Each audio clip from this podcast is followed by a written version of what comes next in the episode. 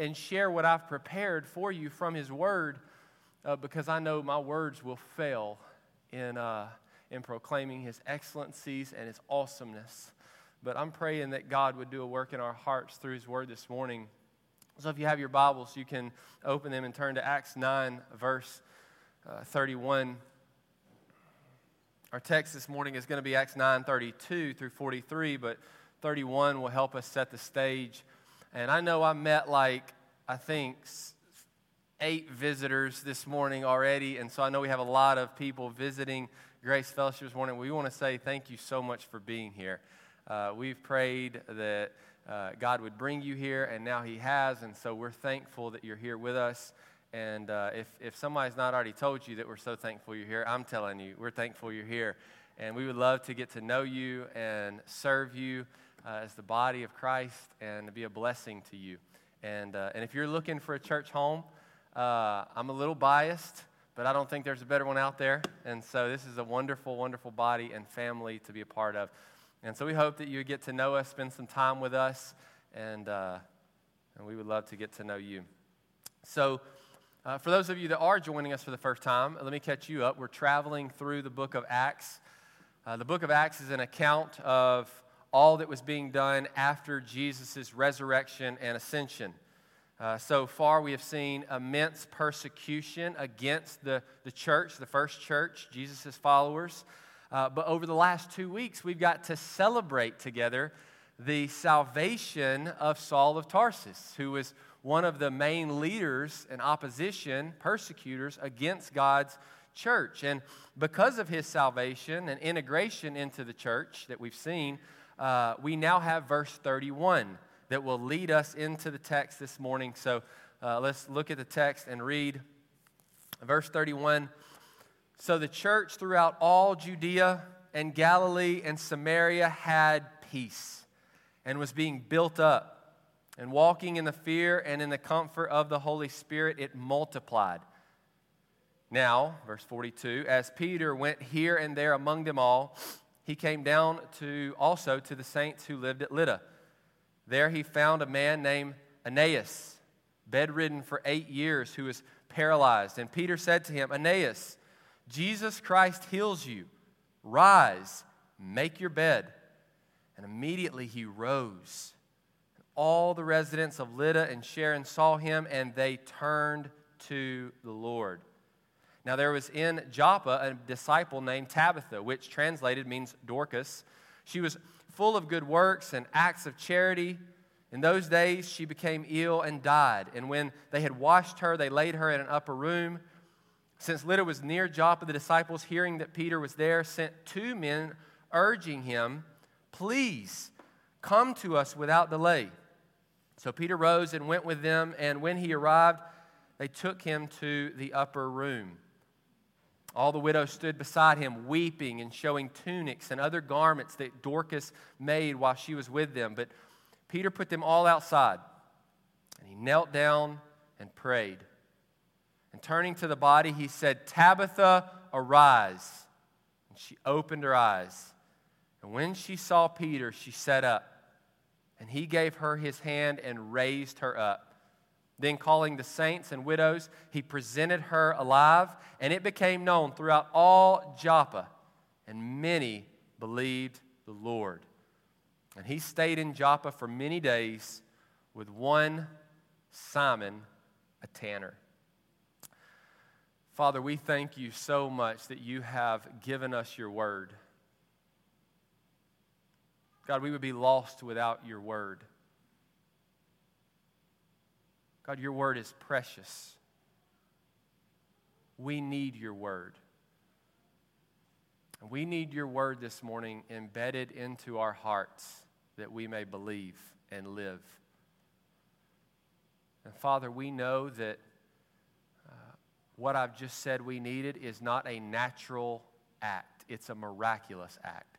And so we're calling out and asking for a miracle this morning a miracle that we would hear and believe and be transformed and live as you designed us and created us to live in the beginning. So we pray all of this in Jesus' name.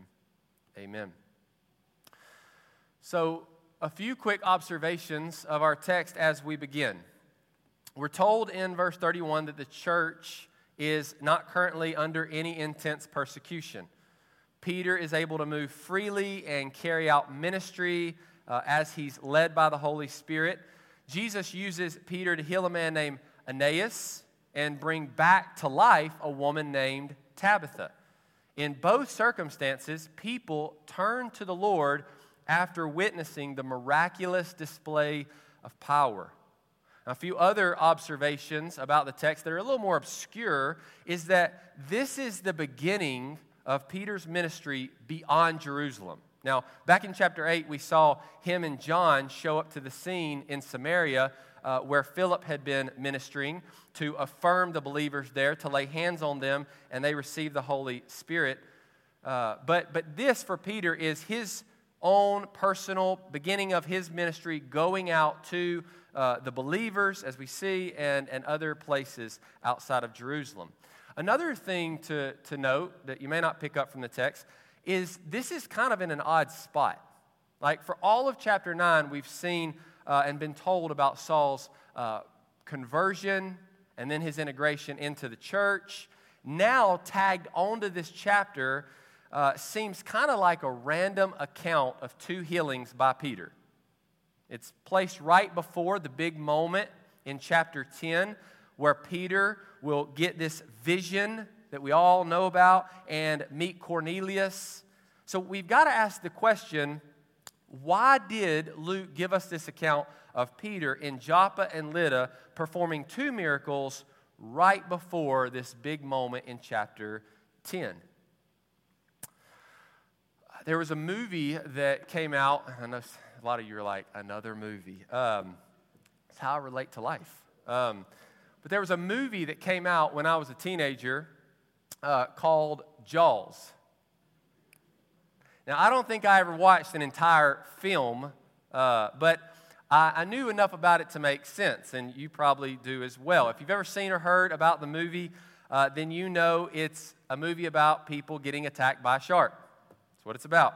Uh, everything else in the movie is used to lead up to this big event.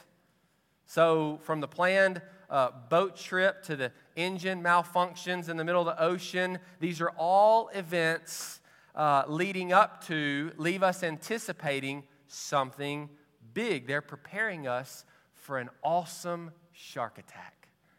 Uh, yeah. Not that shark attacks are awesome, they're actually awful, right? Uh, but that's Hollywood entertainment. Now, if we zoom out, right, uh, way out from the movie Jaws and actually look at all of human history, then we could say the same thing about human history. Like we could see that everything is headed toward the eschaton, the end, the day in which Christ will make all things new, the day in which he'll reign with us for eternity. All of life is leading up to that event. We're all being prepared for that big moment. But if we zoom back in a little more, like we can see that in our own lives, like there are specific things happening at different moments in our lives that prepare us for different milestones. Like hindsight's 2020, and I know you wouldn't have to think for very long to remember specifically how God has prepared you in one season for a season that's about to come that you had no idea about. But now let's go back to Jaws for a moment. What are one of the signs that one of those awesome shark attacks, or awful shark attacks, wherever you're at, what's one of the signs that that's about to take place? Da-na, da-na, da-na, da-na, da-na, da-na, right? Like, even if you didn't even ever know anything about the movie Jaws, you probably just went, that's where that's from right? Because we do that. We're in the water with our kids. Maybe we shouldn't. Um, but we, we make that noise. Why? Because that's the sign that something is about to happen. When you hear that sound, you start looking around, right? Well, I believe that's what today's passage is meant to be a buildup, a preparation for something big that's coming, that's about to happen.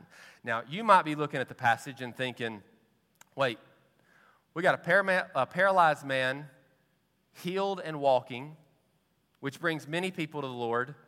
Then we got a woman who's raised from the dead, and that brings many people to the Lord. This must be some buildup.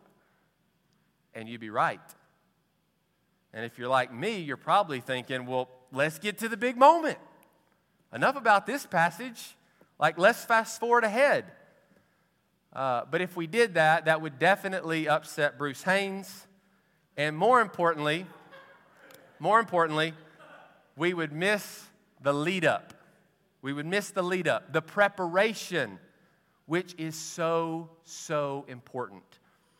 You know, many of us fly through life oblivious to the many ways in which God is preparing us, and then we find ourselves surprised by these big moments in our lives.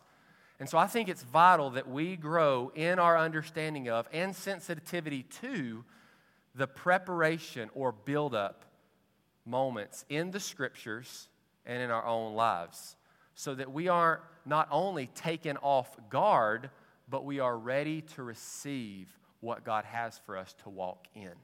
Amen? Like, so, so that's where we're heading this morning. Today's sermon is entitled God's Preparation of His People. God's preparation of His people. Now, if we took this text and we sat down with someone who hadn't read any other scripture, what do you think they would be most impressed by? Just in this scripture alone. I don't think there would be any question that the obviously impressive part about this scripture is the power that we see on display. It's the power. Through the apostle Peter specifically. Now, just to remind you a few things about Peter Peter was one of Jesus' followers, he was one of the leaders of the apostles. He was uh, the first to give a sermon in the book of Acts, chapter 2, after Pentecost. He healed a man in chapter 3. In Acts 5, we're told that people are actually like putting the sick in his shadow, that when he walks by, his shadow might heal them. In Acts 8, he goes to Samaria, as we mentioned earlier. He lays his hands upon the believers there, and they're given the Holy Spirit. Now we find him at the end of chapter 9 beginning his own personal ministry. We know that either Philip or someone else had to have got the gospel to Lydda and Joppa before he was there because there's already believers that are there. Um, the text tells us that he's traveling from place to place in the region, continuing to do the work that Christ gave him, which was Acts 1 8, to be witness, to be a witness wherever he went, all throughout the world. The text tells us that he became upon a man named uh, Aeneas, who was paralyzed, been bedridden for eight years. Peter, led by the Holy Spirit, walks up and tells the man, I just want you to, just to sink in, tells the man, Jesus Christ heals you. Get up, make your bed, walk. The people of Lydda hear about this and they ask him, Come to our town. We've just had a, a, a, a wonderful woman who provided, especially for our widows and those who can't provide for themselves. She's passed away. Come to our town. The entire community is sad. Peter goes in, kneels, and prays possibly asking Jesus, What do you want me to do? And he turns to her and says, Tabitha, arise. She takes his hand, sits up, and is presented alive. Now, let's not just toss that in with, oh, that's Bible land. Guys, that's pretty bold. That's pretty bold. I mean, have you ever done that? Told a man Jesus Christ heals you, rise up and walk, or told a dead woman, arise. I, I haven't done those things. And just to be honest with you, I don't ever plan on doing those things. But here's the thing I don't think Peter necessarily did either. Like, I don't think Peter set out on a healing circuit.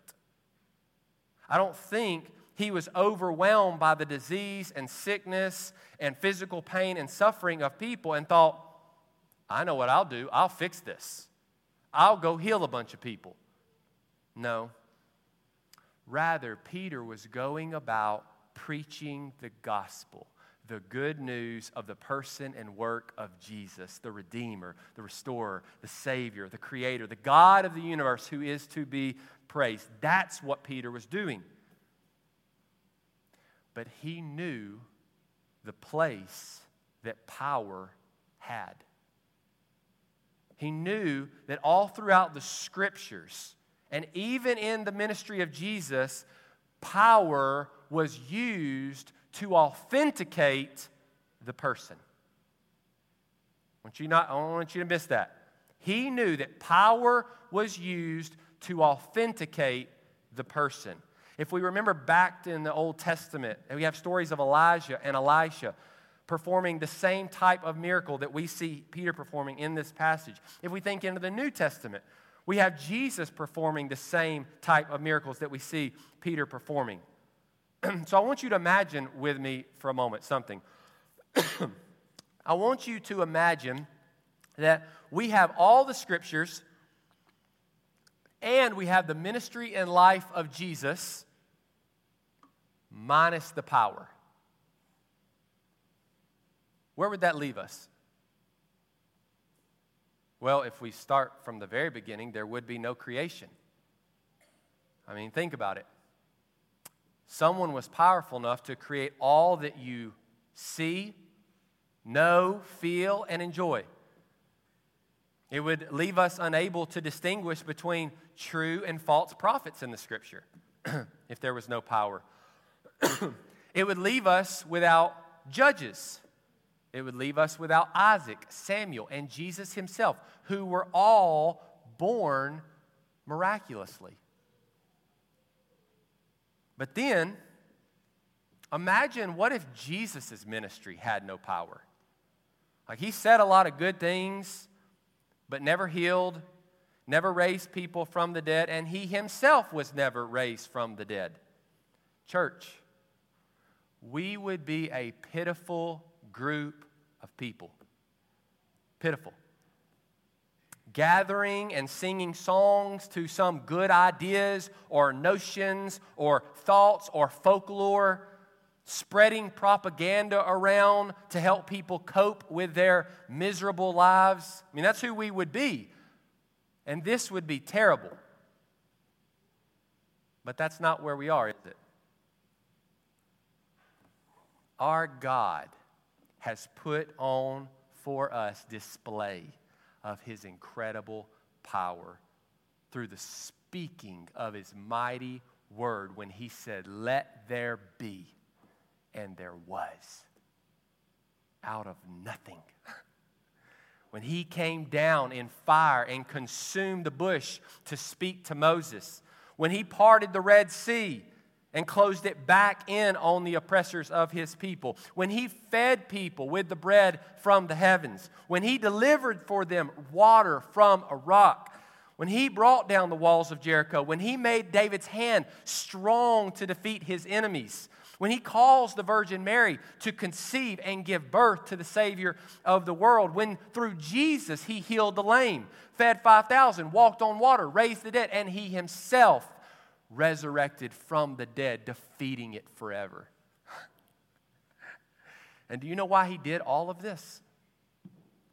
To authenticate, to declare, to make it known without a doubt that he is God.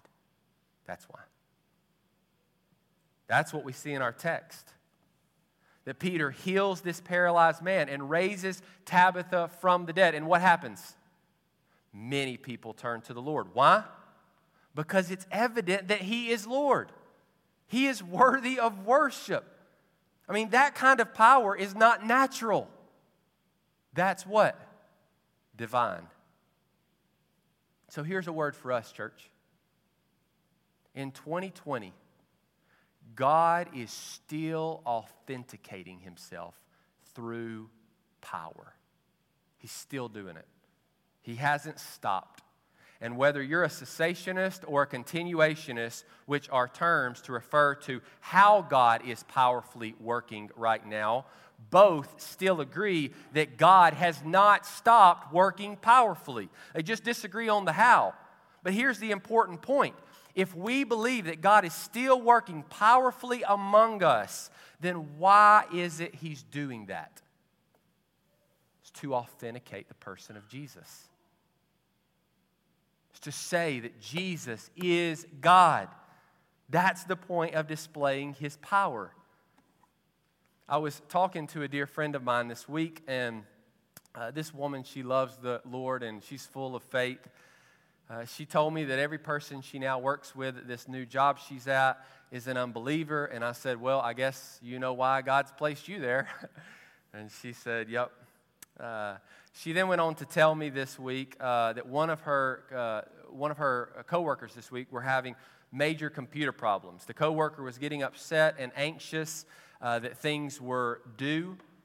My friend said, I went over to her and I put my hand on her shoulder. And I said, Let me pray that God would help you with this. And she prayed. She said 30 minutes later, everything was working fine. Now, you might think that's silly. But I would ask, what's silly about being a witness for Jesus? Like maybe all this woman has ever known about Jesus is he some moral man who moral people follow? And what she's learning through my friend is that he's powerful, he's capable, and he cares. And if nothing else, that alone is enough to spark interest about his person. I can't wait till my friend has enough moments like this and gets the opportunity to introduce her coworker to the God of the universe. Now, I tell you this story because we as people in 2020 are quick to jump to normative means. I mean, I just think if Josh Kane, who is a computer guru, was there, he might have said, Well, let me take a look and run some diagnostics for you. And here's the thing there wouldn't have been anything wrong with that. Like, Josh is an expert in computers. And God would have probably used his kindness and generosity as a witness of how Jesus loves and is gracious to us. But my friend doesn't know anything about computers. And this not knowing anything about computers did not keep her from helping. Rather, it gave her an opportunity to call out for God's power on this other person's behalf. You with me? I pray it will do the same for us. Like we know and worship the powerful, almighty God who puts his power on display to authenticate his person. And that's what we see in this text. Jesus' power on display. Hence Peter's use of the phrase, Jesus heals you. And many turning to the Lord. Now, it's important that we don't stop here. Like, while the power in this passage authenticates the person of Jesus, for our person just sitting down to read the text, it only authenticates that he's what? Powerful. That's all it authenticates. Okay, this, this person is, has to be divine. They're, they're powerful, right? But there's so much more. In our country today, many people follow Jesus, right? Some of you are like, uh, strict? Yep. Because many differ about who he actually is. Many people have recreated Jesus in their own minds to be who they want him to be. They want Jesus to be a social justice warrior. They want him to be white or black. They want him to be conservative or Democrat. They want him to be love, however you might define that. They want him to be for truth however you might define that. There's a lot of confusion about who Jesus is. But the biggest reason for this, I believe, is that the church has done a poor job on revealing the person of Jesus as the fulfillment of all God's promises. I'm going to say that statement again so you don't miss it. The church has done a poor job on revealing the person of Jesus Christ as the fulfillment of all God's promises. You see, it's only in the context of God's promises that the person of Jesus can be rightly understood. This is why Marcion was kicked out of the church, and rightly so, in 144 AD. He tried to say that Jesus was someone other than the fulfillment of all God's promises in the Old Testament. Wrong. He's not someone different. He says himself in Matthew 5 17, Don't think that I've come to abolish the law or the prophets. I have not come to abolish them, but to what? Fulfill them. If Jesus would have ever said anything like Marcion tried to say about him, he would have been a heretic. He wasn't starting anything new, he was the fulfillment of God's promises. You see, Jesus connects us. He signs the dotted line for us that we may receive the promises of God. Jesus connects us to God. He is the way to the Father. And apart from Him, no one will see the Father. No one will receive the eternal blessings of God apart from Jesus. Way back in Genesis 12, we see the promises of God. God promises a people who know Him, a place of blessing, a king and a kingdom, and blessing to the nations. And apart from Christ, we receive none of this. First of all, because we can't. Like we don't measure up. If I called my friends down at Noble Bank this afternoon, well, I guess I'll have to wait till Tuesday. It's a long weekend.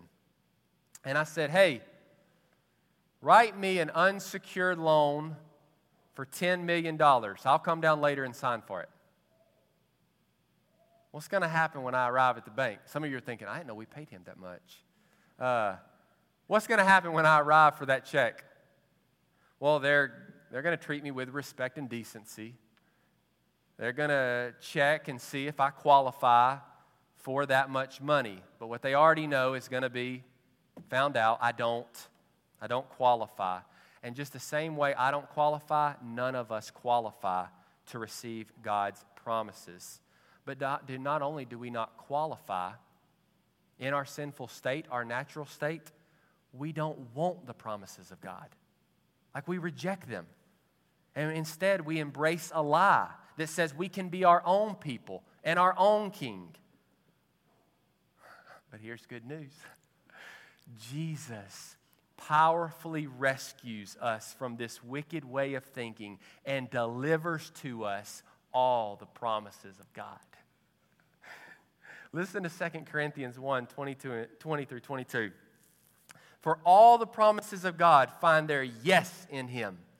That is, that is why it is through Him that we utter our amen to God for His glory. And it is God who establishes us with you in Christ and has anointed us and has also put His seal on us, given us His Spirit in our heart as a guarantee. This is really good news for us, church. that the powerful person of Jesus Christ is the fulfillment of all God's promises. And it's as we trust those promises that we live. As we trust God's promises, we find life and hope and purpose and peace. As we mine His promises in His Word and take hold of them, by faith, day by day, year by year, we grow in Christ. And it's God's promises, don't miss this.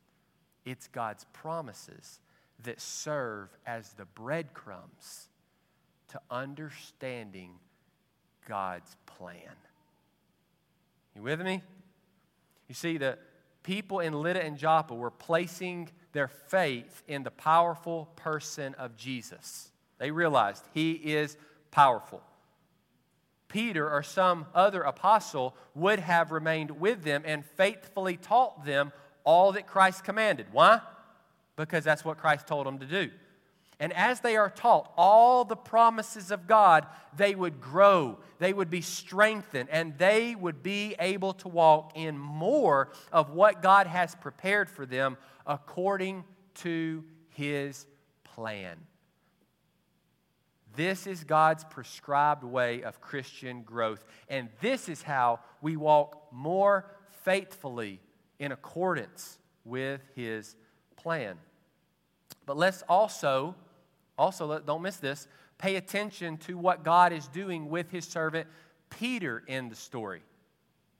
While God is using him to display His power so that people would trust the person of Jesus, grow in faith in all of his promises, and become more able to walk according to his plan that he has for them, Peter is being worked on as well. Peter hasn't arrived. In fact, far from it. We know that God is going to radically change Peter's thinking in the very next chapter next week. If you show up next week, you'll get to see that. The big thing that this is leading up to God changing the way his apostle thinks about things. But what is God doing with him here? Here, he is authenticating himself once again to his apostle by displaying his power through the healing of Aeneas, by reviving Tabitha by regenerating the hearts uh, in Lydda and Joppa, Peter is once again reminded that Jesus is the fulfillment of all God's promises. And here, guess what? It's the promise given in Isaiah 65. God says, Sharon will become a pasture for flocks, and the valley of Achor a place for herds to lie down, for my people who have sought me. You want to take a wild guess where Sharon and the Valley of Achor are? this place. And this is just one of the places where God promises us that this is what He's going to do. And for the Jewish Peter, you better believe he's connecting the dots. And with every dot that he's able to connect, Jesus as the fulfillment of this promise, and this promise, and this promise, and this promise, and this promise. He grows more and more in his understanding of God's plan. It's like these uh, constellations, right? I hope that's the right word. It's, it's, it's like when we look up and you're looking for these different constellations. You've got to connect the dots, don't you? And it's not until you connect the dots that you're able to actually see the picture. That's what we have in the promises of God in Scripture. As we're able to connect these dots, we begin to see, oh, I'm starting to get it. I'm starting to get it. This is what God is doing in His grand plan. You know, God has never, and I don't think He will ever, give us His complete blueprint with all the details of how he is going to execute his plan. Maybe he likes to watch us bicker back and forth about theological and doctrinal things. Maybe, I don't know, maybe that's it. Probably not. Rather, he's always given us shadows and visions and prophecies of what he is doing. But he withholds the details. Why? Because he wants us to trust him. He wants us to trust Him. I mean, I'm sure if we could teleport to heaven real fast and we could see clearly with all the details colored in His grand design and plan for our lives and all that He is doing, we would not have a problem coming back down and enduring, being patient, and suffering well. Why? Because we would be blown away by His goodness and astounded by his genius. But, church, that's not what we get. That's not what Peter's getting. We get breadcrumbs that we consume by faith that lead us to better understanding of his plan. for Peter specifically, faith in God, faith in God's promises, uh, have him becoming more and more comfortable being around those who aren't like him. I mean, this paralyzed man that he goes and walks right up to, a room that has a dead body of Tabitha in it, which would make him ceremonially unclean to be around. I guess until she comes back to life, and then maybe he's not. I, I don't know how that works. But don't miss the ending detail that Luke gives us in this passage. Look at verse 43. Who's he staying with? Simon, a tanner. A tanner is not his last name, it's his occupation. A tanner is someone who deals with animal carcasses, animal carcasses of all kinds. I can tell you it would have been difficult for someone like Peter, a Jewish guy, now one of the leaders of Christ Church, to stay with a guy who handles animal carcasses day in and day out. Talk about a bad roommate. But God must have been preparing him for something. I wonder what that could be. right? Maybe you don't know about chapter 10. You got to come back because at this point you're like, right? I'm sorry. Church, this is why I love to preach. This is why I know you love to come worship our King because our God is magnificent. Is He not? He's awesome. He loves us, and much better than anything you could ever plan or want to plan for your own children, He has planned for us. And He right now is preparing us. So I would, I would beg you today don't neglect, ignore, or forsake his preparation. Give yourself to him every day and say, Lord, I'm ready to be prepared. Prepare for uh, what you have for me this day. Prepared for what you have for me this week, this year, 10 years from now. Lord, I'm ready to be prepared to spend eternity with you. And then, after you've confessed that to the Lord and you've said, Lord, I'm ready, trust in His power to authenticate Himself to you and those around you. Ask Him.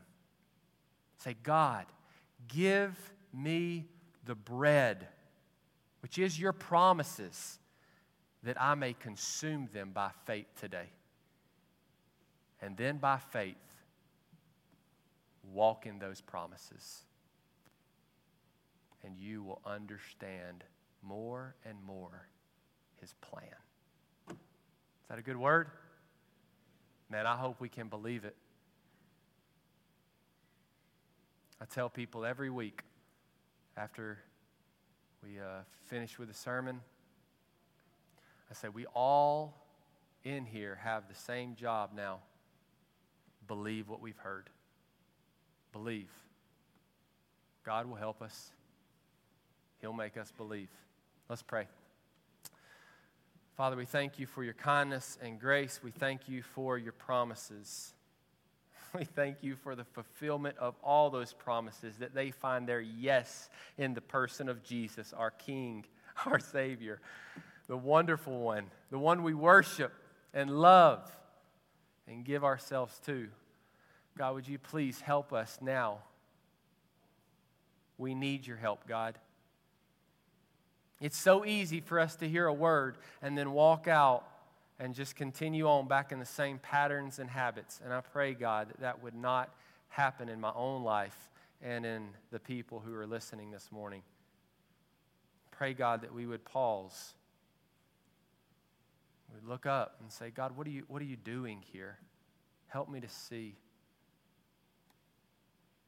And help me to live as one being prepared.